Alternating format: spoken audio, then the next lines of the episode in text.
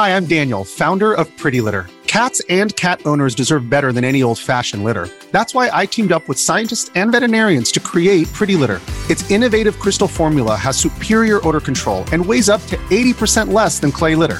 Pretty Litter even monitors health by changing colors to help detect early signs of potential illness. It's the world's smartest kitty litter.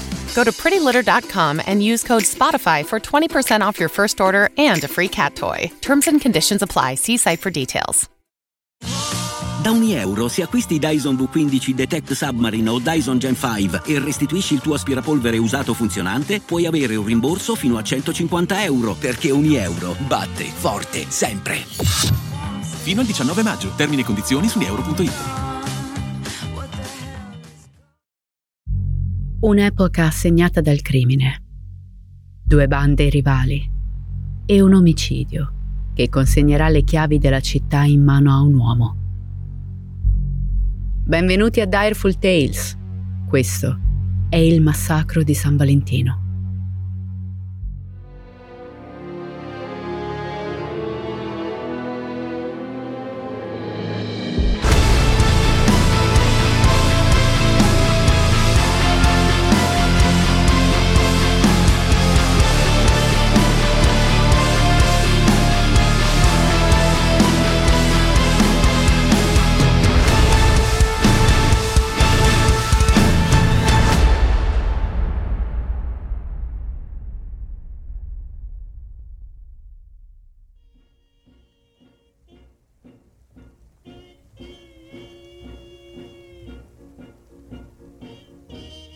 Una notte calda e pesante a Chicago, come se il vapore degli imbottigliamenti clandestini si sollevasse dai vicoli oscuri, avvolgendo la città in un'atmosfera sospesa tra il pericolo e il desiderio.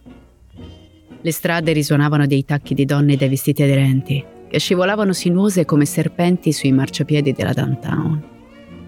Il proibizionismo aveva stretto la città in una morsa segreta, dove la legge era un mero concetto astratto e il denaro scorreva come whisky di contrabbando in un bar clandestino. Il cuore pulsante di Chicago era dominato da gangster dai volti impassibili e abiti sartoriali senza pieghe. Uomini che avevano trasformato il crimine in un'arte e la violenza in un mestiere di classe. Nel fitto groviglio di vicoli e strade i colori della città si mescolavano come le sfumature di un quadro di Picasso il rosso ardente delle luci al neon dei bordelli, il verde smorto delle birrerie clandestine, dove il liquore scorreva a fiumi, e il grigio metallico dei fucili e delle pistole che dominavano le discussioni nei vicoli bui. Una miscela vorticosa e tagliente di sudore, tabacco e alcol, con una nota sottile di paura che fluttuava nell'aria come un'ombra inquietante. La città oscillava tra l'esaltazione della libertà e la costante minaccia dell'oscurità. I suoni della metropoli si fondevano in un caotico concerto di sirene di polizia, colpi di arma da fuoco e il ronzio costante di una città che non dormiva mai. In mezzo a tutto questo, gli spichisi nascosti dietro finte librerie e porte sbarrate erano all'epicentro di un'orgia di piacere e peccato per coloro che conoscevano la parola d'ordine. Un'oasi di godimento proibito, dove il jazz incalzante riempiva l'aria e le lingue dei clienti si perdevano sul corpo di donne avvenenti e sigarette senza filtro. Dietro il bancone, baristi dal sorriso sprezzante servivano cocktail illegali a clienti assetati di evasione, mentre la polizia corrotta girava un occhio cieco. Troppo occupata a prendere la propria fetta di torta per occuparsi della giustizia. Chicago, la mecca di peccatori e santi, in cui la linea tra bene e il male era sottile come una lama affilata, e solo i più astuti e fortunati potevano sperare di sopravvivere al gioco. È qui che passeremo San Valentino, tra whisky illegale e polvere da sparo, dove d'amore non c'è traccia, a meno che non siate disposti a pagarlo e a attendere il vostro turno in qualche vicolo puzzolente. Siamo nella città della violenza, dove solo un uomo ha in mano il destino dei cittadini, il re indiscusso, Al Capone.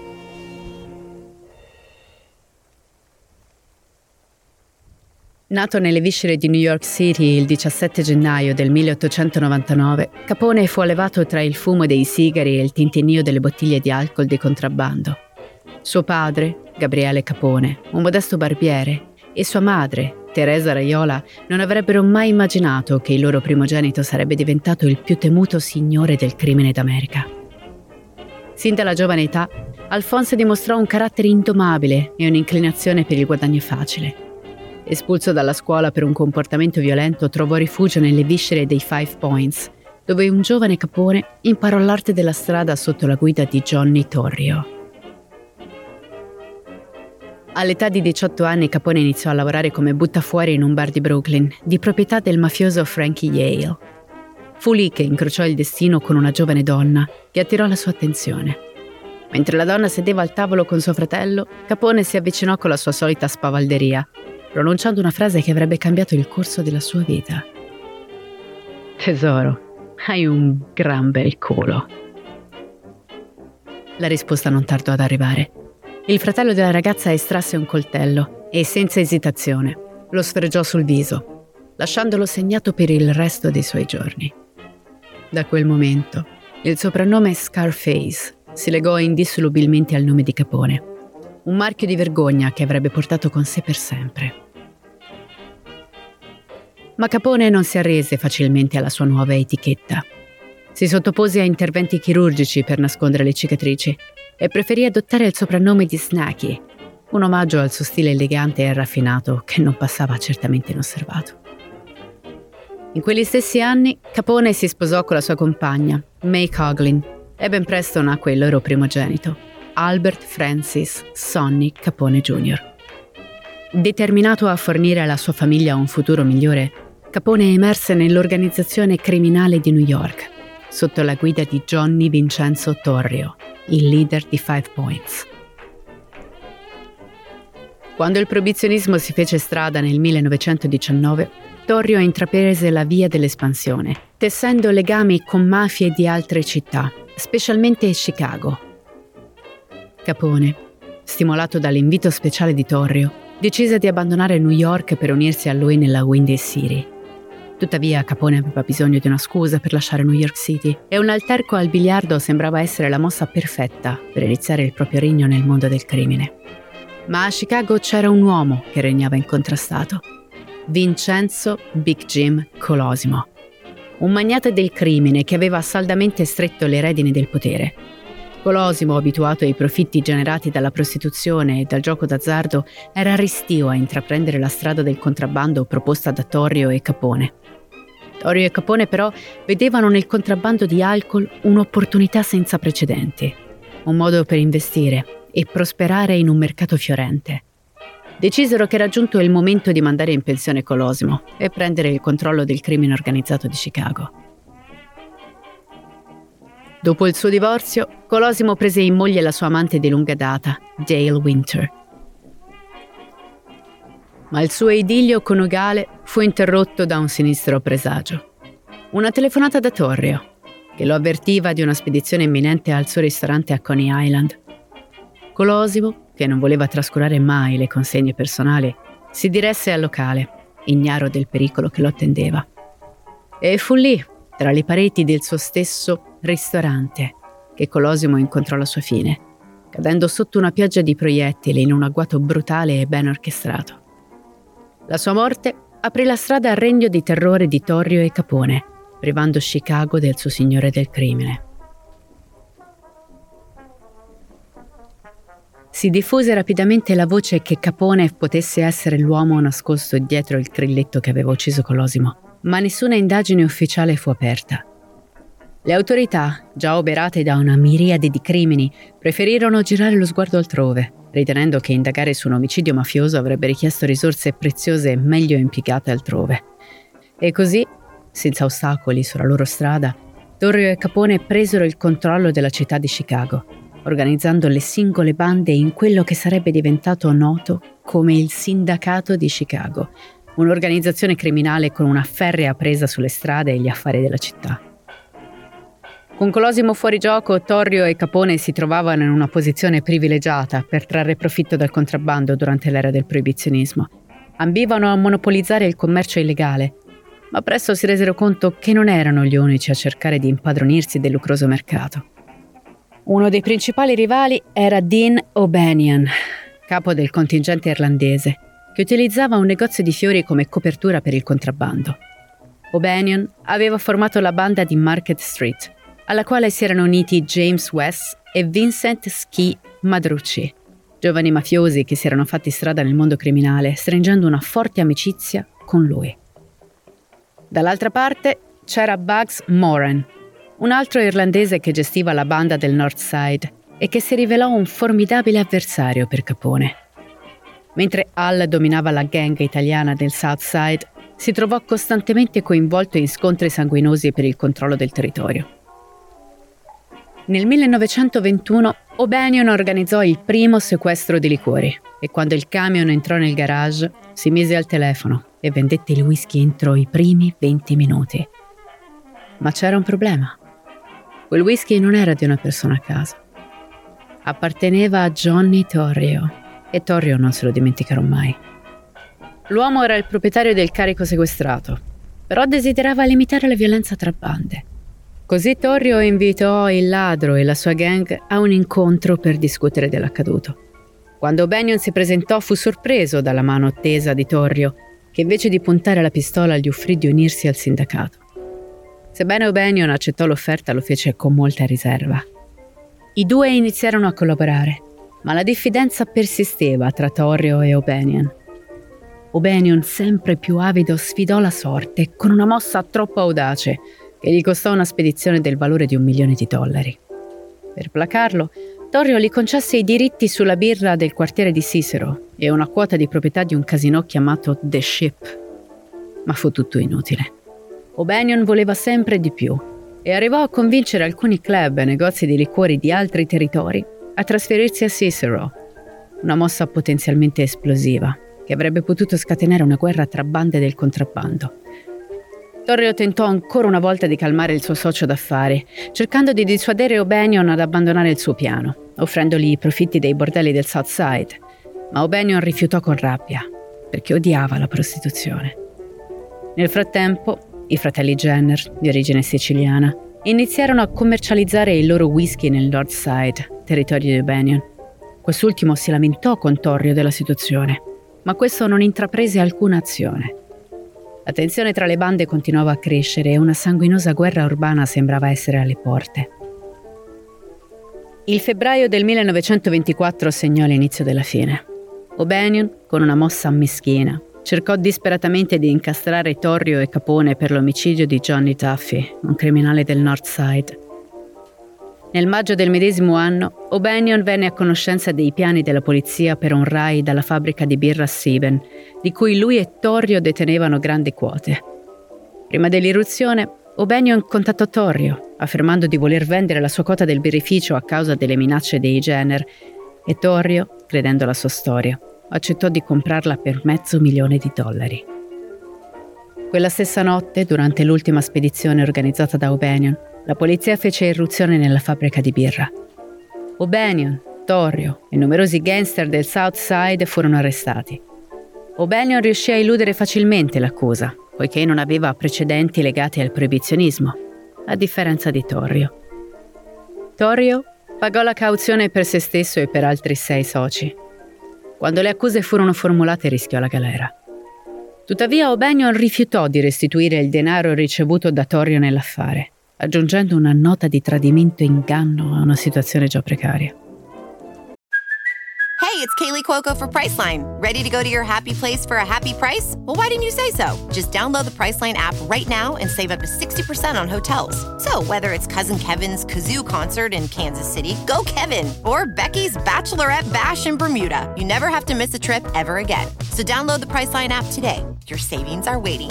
Go to your happy place for a happy price. Go to your happy price, Priceline. Ben presto Torrio si rese conto di essere stato ingannato due volte. Non solo ha perso il birrificio, ma le sue tasche si sono alleggerite di ben 500.000 dollari in contanti. È stato incriminato e anche umiliato. E questo fu, come si suol dire, l'ultima goccia. Torrio accettò così le precedenti richieste dei Jenner di uccidere O'Banion. Il 3 novembre del 1924 O'Banion si riunì con Al Capone e altri noti boss di zona, Frank Needy, Frank Rio e altri, per fare il conto dei profitti della settimana. Girava voce che Angelo Jenner avesse sganciato un'ingente somma di denaro e un cospicuo contrassegno al loro casino. Capone si raccomandò di cancellare il contrassegno, come cortesia professionale. Ma O'Banion gli rise in faccia. Alzò il telefono e chiamò Jenner. Lo minacciò di pagare il suo debito entro una settimana. E questa mossa arrogante e poco astuta firmò la sua condanna a morte. Angelo Jenner riagganciò la cornetta e promise alla sua famiglia che non avrebbe mai fatto passare quell'ultimo affronto. Era giunto il momento di regalare al vecchio O'Banion un bel paio di scarpe in cemento. Frankie Yale e i suoi scagnozzi fecero visita al negozio di fiori di Scottsville, di proprietà di O'Banion, per discutere di alcune composizioni floreali in previsione di una festa. O almeno, quella era la scusa con cui entrare. Ciò che i gangster stavano facendo in realtà era mappare mentalmente l'intero locale, così da poter organizzare alla perfezione il momento della dipartita del finto fioraio. La sera del 9 novembre, il telefono di O'Banion squillò con la richiesta di una speciale corona di fiori da realizzare e personalizzare per il mattino successivo. L'uomo si mise al lavoro e di buona lena. Alle 8 del giorno seguente, O'Banion era già nel retrobottega a sistemare gli ultimi crisantemi sulla grande corona. L'uomo era solo, Sfortunatamente il suo bodyguard era ancora KO dalla sbornia della sera precedente ed era rimasto a casa. La campanella sulla porta annunciò l'ingresso di qualcuno in negozio. Yale, John Scalise e Albert Anselmi attesero davanti al bancone. O'Banion uscì da retrobottega e allungando la mano per presentarsi disse Hello boys, siete quelli di Mike Merlos? Yale annui e strinse la mano al fioraio. Una stretta salda e immortale, accompagnata da un mezzo sorriso berfardo. In quell'istante, Scalise e Anselmi spararono due proiettili nel petto di O'Banion, due nelle guance e due nella gola. Yale poi, accendendosi una sigaretta senza filtro, raccolse un crisantemo da un vaso vicino e lo pose sul petto del morto. Tieni, fioraio, così ti decori la tomba. Alla notizia della morte di O'Banion, Jamie Weiss si accasciò sul pavimento del bagno, singhiozzando in modo incontrollato. Il suo migliore amico era stato massacrato. Anche lui Terry impazzì di dolore e durante il funerale fece dichiarazioni folli su come fosse pronto a fare una strage per strada in nome del suo mentore scomparso. Moran lo raggiunse, strappandolo dall'attenzione della sala. Lo prese per la giacca e gli intimò di andarsene velocemente e in silenzio. Non era il momento di fare scene del genere. Nel 1925, dopo essere scampato a un attentato, Turrio si ritirò in pensione, lasciando ad Al Capone il suo braccio destro più fidato, la corona di re di Chicago. Ma Weiss e la sua banda non erano tipi della memoria corta.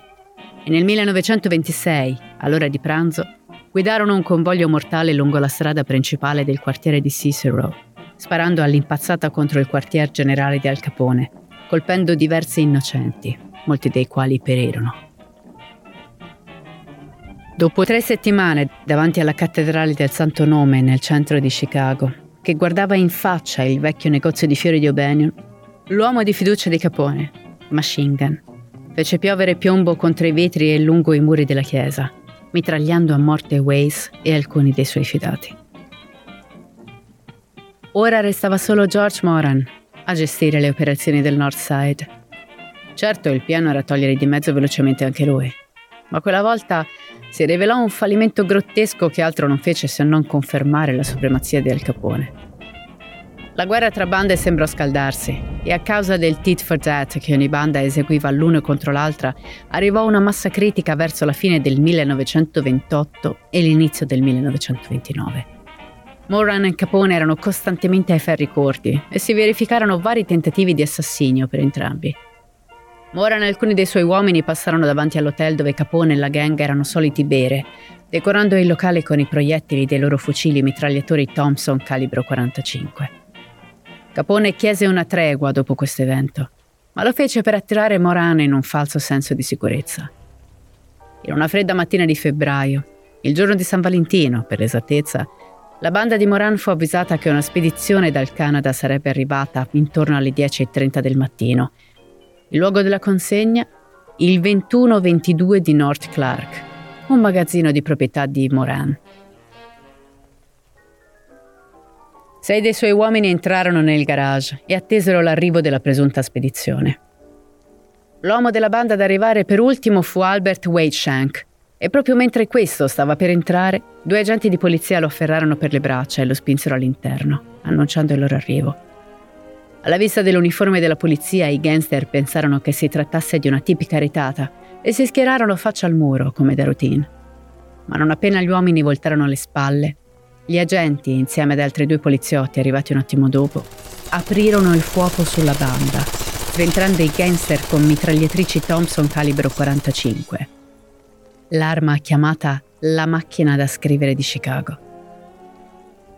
Una volta tornato il silenzio, gli agenti si mossero tra i corpi dei gangster, assicurandosi che fossero tutti morti. Il magazzino era un lago di sangue. Nessuno si salvò dalla trappola, a parte il pastore tedesco Highball, che però rimase profondamente traumatizzato dall'evento e non fu più lo stesso dopo. Gli uomini vestiti da agenti si affrettarono ad uscire raggiungendo i veicoli che li attendevano per la fuga. L'intera banda di Moran era stata sterminata, ma all'appello mancava proprio lui, Bugs Moran, che amava gli ingressi teatrali e che per questa ragione arrivava sempre in ritardo agli appuntamenti. Beh, quando quel giorno passò davanti al garage di North Clock Street, vide i due agenti di polizia entrare nell'edificio e disse all'autista di non fermarsi, passando oltre. Ore dopo fu informato del massacro e arrivando sul posto, quando ormai il fumo degli spari si era diradato, riconobbe Frank e Pete Gutenberg, John May, ovvero il meccanico, Albert Waitshank, Adam Heyer, Reinhard Schwemmer e Albert Cashleck, alias James Clark, i suoi più fidati compagni. La signora Marin, che viveva dall'altra parte della strada rispetto al magazzino, è stata una dei due testimoni oculari che hanno visto gli assassini lasciare il posto dopo il massacro. Secondo un'intervista condotta attraverso il Chicago Tribute, la donna vide due uomini vestiti da poliziotti uscire dal garage dopo la sparatoria. Mary e l'altra testimone, la signorina Janet Lansmart, in seguito alle loro dichiarazioni pubbliche ricevettero diverse lettere che intimavano loro di tenere la bocca chiusa se non volevano finire a far compagnia ai pesci. Entrambe, avendo capito di essere finite in un gioco più grande di loro, lasciarono la città in fretta e furia. Le voci che il massacro fosse stato operato dalla banda di Capone non si fecero attendere e come prevedibile, la vendetta non tardò. Due settimane dopo il massacro di San Valentino, John Scalisi, Albert Anselmi e Joe Guinta furono trovati morti in un'auto crivellata di proiettili. Scalise e Anselmi avevano ucciso tre agenti di polizia in un solo giorno e avevano altri 40 omicidi sulle spalle. Non sembrava una perdita così grave, ma con l'atmosfera accesa che circondava il massacro, anche coloro che avevano commesso infrazioni minori contro la mafia rischiavano di essere giustiziati. Si credeva che Scalise e Anselmi potessero essere tra gli uomini armati colpevoli del massacro di San Valentino. Ma al momento dell'omicidio, quel 14 febbraio, Capone sedeva nel tribunale della contea di Dade, in Florida, in attesa di parlare con Lewis Goldstein, un procuratore di Brooklyn e New York, che si era recato in Florida per interrogare Capone sull'omicidio del suo mentore e vecchio amico Frankie Yale. La sua presenza in Florida gli assicurava un alibi perfetto. Alla fine dell'interrogatorio, la notizia della sparatoria di San Valentino aveva già raggiunto tutti i centralini d'America. Capone sorrideva malizioso di fronte alle prime pagine dei giornali. Gli Stati Uniti avevano preso l'ennesimo muro in faccia a 160 km orari.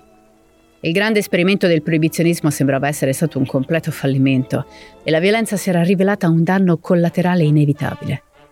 E questo era un prezzo che il popolo americano non era più disposto a pagare. Il procuratore degli Stati Uniti di Chicago, George Johnson, l'uomo incaricato di catturare Capone, ordinò agli agenti di setacciare il lato nord di Chicago per ottenere qualsiasi informazione sui colpevoli degli omicidi. Ad oggi l'opinione pubblica è convinta che ci sia stato Al Capone dietro il massacro di San Valentino. In fondo lo sapevano tutti che lui e Moran si erano promessi lo scalpo da tempo. Ma Moran non era un pesce piccolo ed erano moltissimi quelli che desideravano la sua testa. Su questa storia ci sono molte teorie riguardo ai mandanti della strage. C'è chi crede che sia stata veramente la polizia, che stanca di seguire le leggi e farsi raggirare dalla corruzione si è fatta giustizia da sola, alla vecchia maniera. Altri invece pensano che sia stato lo stesso Moran a mandare alcuni uomini a massacrare la propria banda. Un fatto che le autorità sapevano con certezza era che il movente era l'omicidio puro, niente di più. Gli uomini uccisi, almeno i gangster, avevano in tasca migliaia di dollari, ma dai cadaveri non è stato prelevato nemmeno un centesimo. Le indagini continuarono senza alcuna pista concreta fino al dicembre del 1929. Il 14 di quel mese, Fred Killer Burke, un noto rapinatore di banche e sicario, si schiantò con la sua auto contro un'altra, vicino alla stazione di polizia, dopo aver ucciso un uomo. Burke sopravvisse all'incidente, ma scappò dalla scena. Quando la polizia perquisì la sua casa trovò un intero nascondiglio di armi, tra cui due mitragliatrici, sette revolver, undici candelotti, gas lacrimogeno, munizioni sufficienti per sostenere il rovesciamento di un piccolo governo. Dopo che la polizia ebbe condotto i test balistici sulle mitragliatrici trovate in casa di Burke, gli esperti stabilirono che si trattavano delle armi usate nel massacro di San Valentino. Ma sebbene le prove puntassero dritte su di lui, Burke non fu mai accusato della strage. Per più di un anno si sottrasse alla polizia finché non fu finalmente catturato il 26 marzo del 1931. Dopo il processo fu condannato all'ergastolo per l'omicidio di un agente di polizia. In carcere poi ebbe un attacco cardiaco fatale e morì nel 1940 ma nel gennaio del 1935 le autorità seguirono un'altra pista promettente, con l'arresto di Byron Bolton. Il noto gangster rischiava di essere condannato per un crimine non correlato, ma disse alle autorità di sapere chi era il responsabile dello stesso massacro di San Valentino. Bolton cercava di ridurre la sua pena detentiva parlando con i federali e dichiarò con enfasi che era stato Capone a ordinare il colpo, nella speranza di catturare Moran nella rete come la maggior parte delle informazioni in carcere la storia di Bolton non quadrava. Le sue dichiarazioni furono comunque pubblicate e un cittadino di Chicago, di nome Frank Farrell, scrisse una lettera a J. Edgar Hoover, all'epoca capo dell'FBI, affermando di avere informazioni che avrebbero potuto essere utili ai federali. Ma anche se parlava del massacro, in realtà non faceva i nomi dei colpevoli. I'm Sandra, and I'm just the professional your small business was looking for. But you didn't hire me because you didn't use LinkedIn jobs. LinkedIn has professionals you can't find anywhere else, including those who aren't actively looking for a new job but might be open to the perfect role, like me. In a given month, over 70% of LinkedIn users don't visit other leading job sites. So if you're not looking on LinkedIn, you'll miss out on great candidates like Sandra. Start hiring professionals like a professional. Post your free job on linkedin.com/people today. Incertezza. Nel corso del tempo, uno dei sicari di fiducia di Capone è stato indicato da criminologi e storici come l'uomo che guidò gli assassini dell'omicidio di San Valentino. Jack Machine Gun McGurn. Era un mafioso siciliano-americano. Il suo vero nome? Vincenzo Antonio Gibaldi, nato il 2 luglio del 1902 in Sicilia. Quattro anni dopo, insieme a sua madre, emigrò negli Stati Uniti per unirsi al padre. Arrivarono a Ellis Island il 24 novembre del 1906. Dopo aver vissuto a New York per alcuni anni, McGurn si trasferì a Chicago, all'età di 14 anni. In quel periodo iniziò la sua carriera criminale come famoso boxer e cambiò il suo nome in quello che lo rese celebre e lo rende ancora celebre, Machine Gun. Dopo la morte del padre, la madre di McGurn si risposò con un droghiere di nome Angelo De Mori, che in seguito morì a causa degli assassini della Mano Nera, che all'epoca avevano una reputazione molto feroce. La leggenda vuole che De Mori abbia presentato McGurn a Capone. Dopo l'assassinio del suo patrigno, McGurn inseguì gli assassini che lo uccisero in modo metodico e molto paziente. Al Capone se ne accorse e in seguito McGurn cominciò a salire nell'organizzazione nota come Chicago Outfit. McGurn fece anche soldi per l'organizzazione, gestendo locali notturni, i famosi speakeasy. Uno di questi club, il Green Mill, aveva un numero che faceva davvero il pienone. Un cantante di nome Joe Lewis, che minacciò di andarsene per andare a lavorare da un'altra parte. Machine Gun fece a Lewis un'offerta che purtroppo egli rifiutò. Per l'affronto McGurn tagliò la gola a Lewis e gli tranciò parte della lingua. Miracolosamente Lewis sopravvisse e diventò un comico di fama nazionale. Hai visto a volte la vita. Nel febbraio del 1929, quando avvenne il massacro di San Valentino, la polizia sospettò fortemente che Machine Gun non solo avesse seguito l'infame omicidio, ma che lo avesse addirittura pianificato. Le autorità arrestarono McGurn, ma la sua fidanzata Louise Rolfi, conosciuta da tutti come l'alibi biondo, fornì a McGurn una storia di ferro, dicendo che erano insieme tutto il giorno. Nel 1930 la Commissione criminale di Chicago inserì McGurn al quarto posto nella lista dei nemici pubblici. Nel tentativo di allontanarsi dal sindacato, nel 1933, Machine Gun pensò di essere abbastanza bravo da diventare un giocatore di golf professionista. Spesso frequentava il circolo di golf nell'Evergreen, a West Avenue, e un ex caddy una volta dichiarò che Machine Gun non era un cattivo golfista, ma portava sempre con sé una mitragliatrice nella sacca da golf. Fu mentre cercava di entrare nel giro dei professionisti che McGurn fu arrestato dalla polizia, anche se giocava sotto lo pseudonimo di Vincent Cabaldi. Le autorità emisero un mandato per McGurn in base alla nuova legge sulla reputazione criminale. Ancora una volta l'alibi della bionda mise in discussione i motori della polizia, ma senza successo.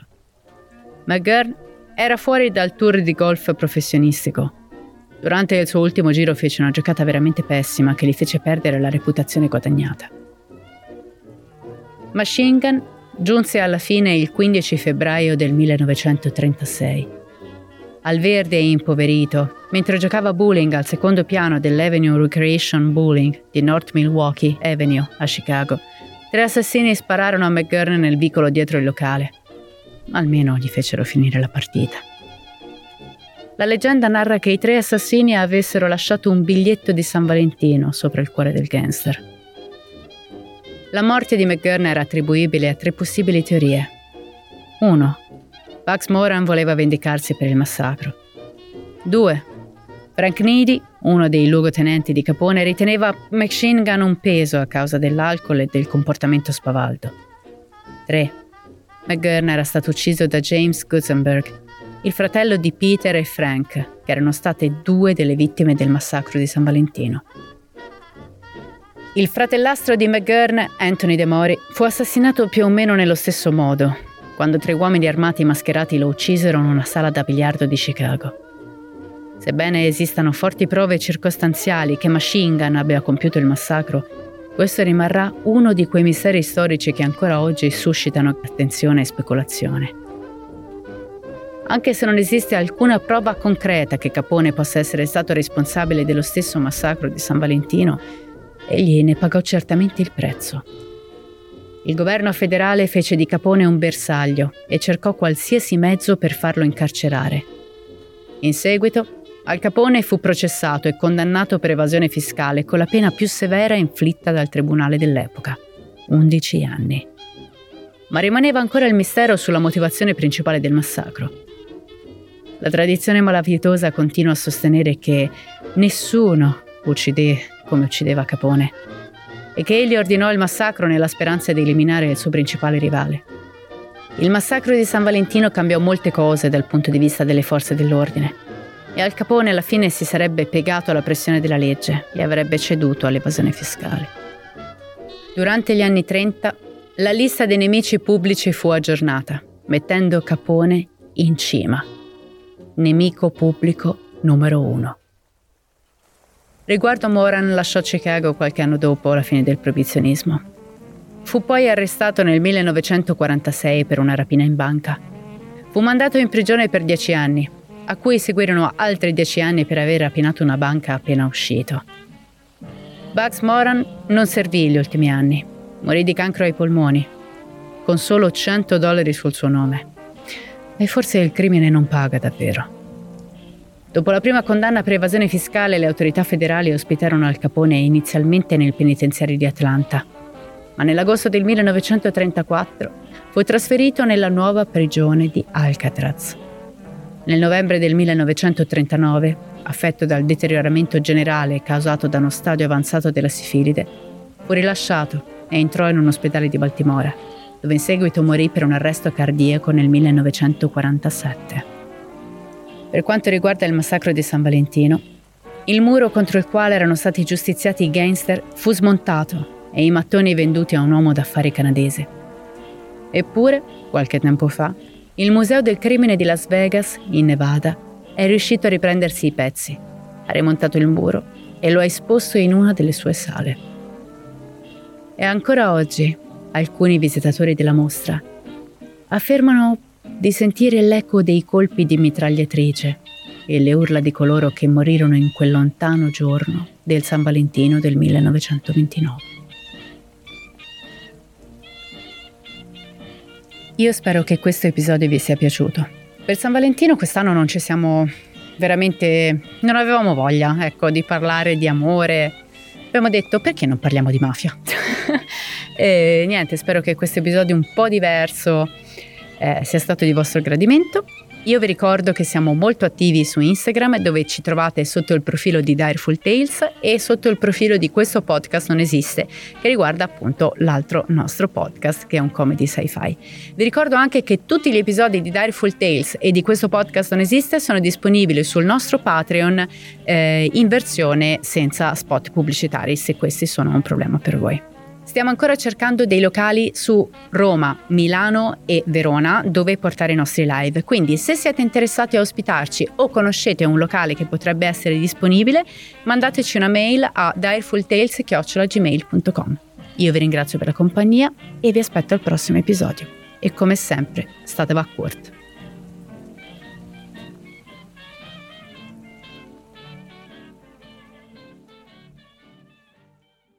E adesso un bel caffè finito.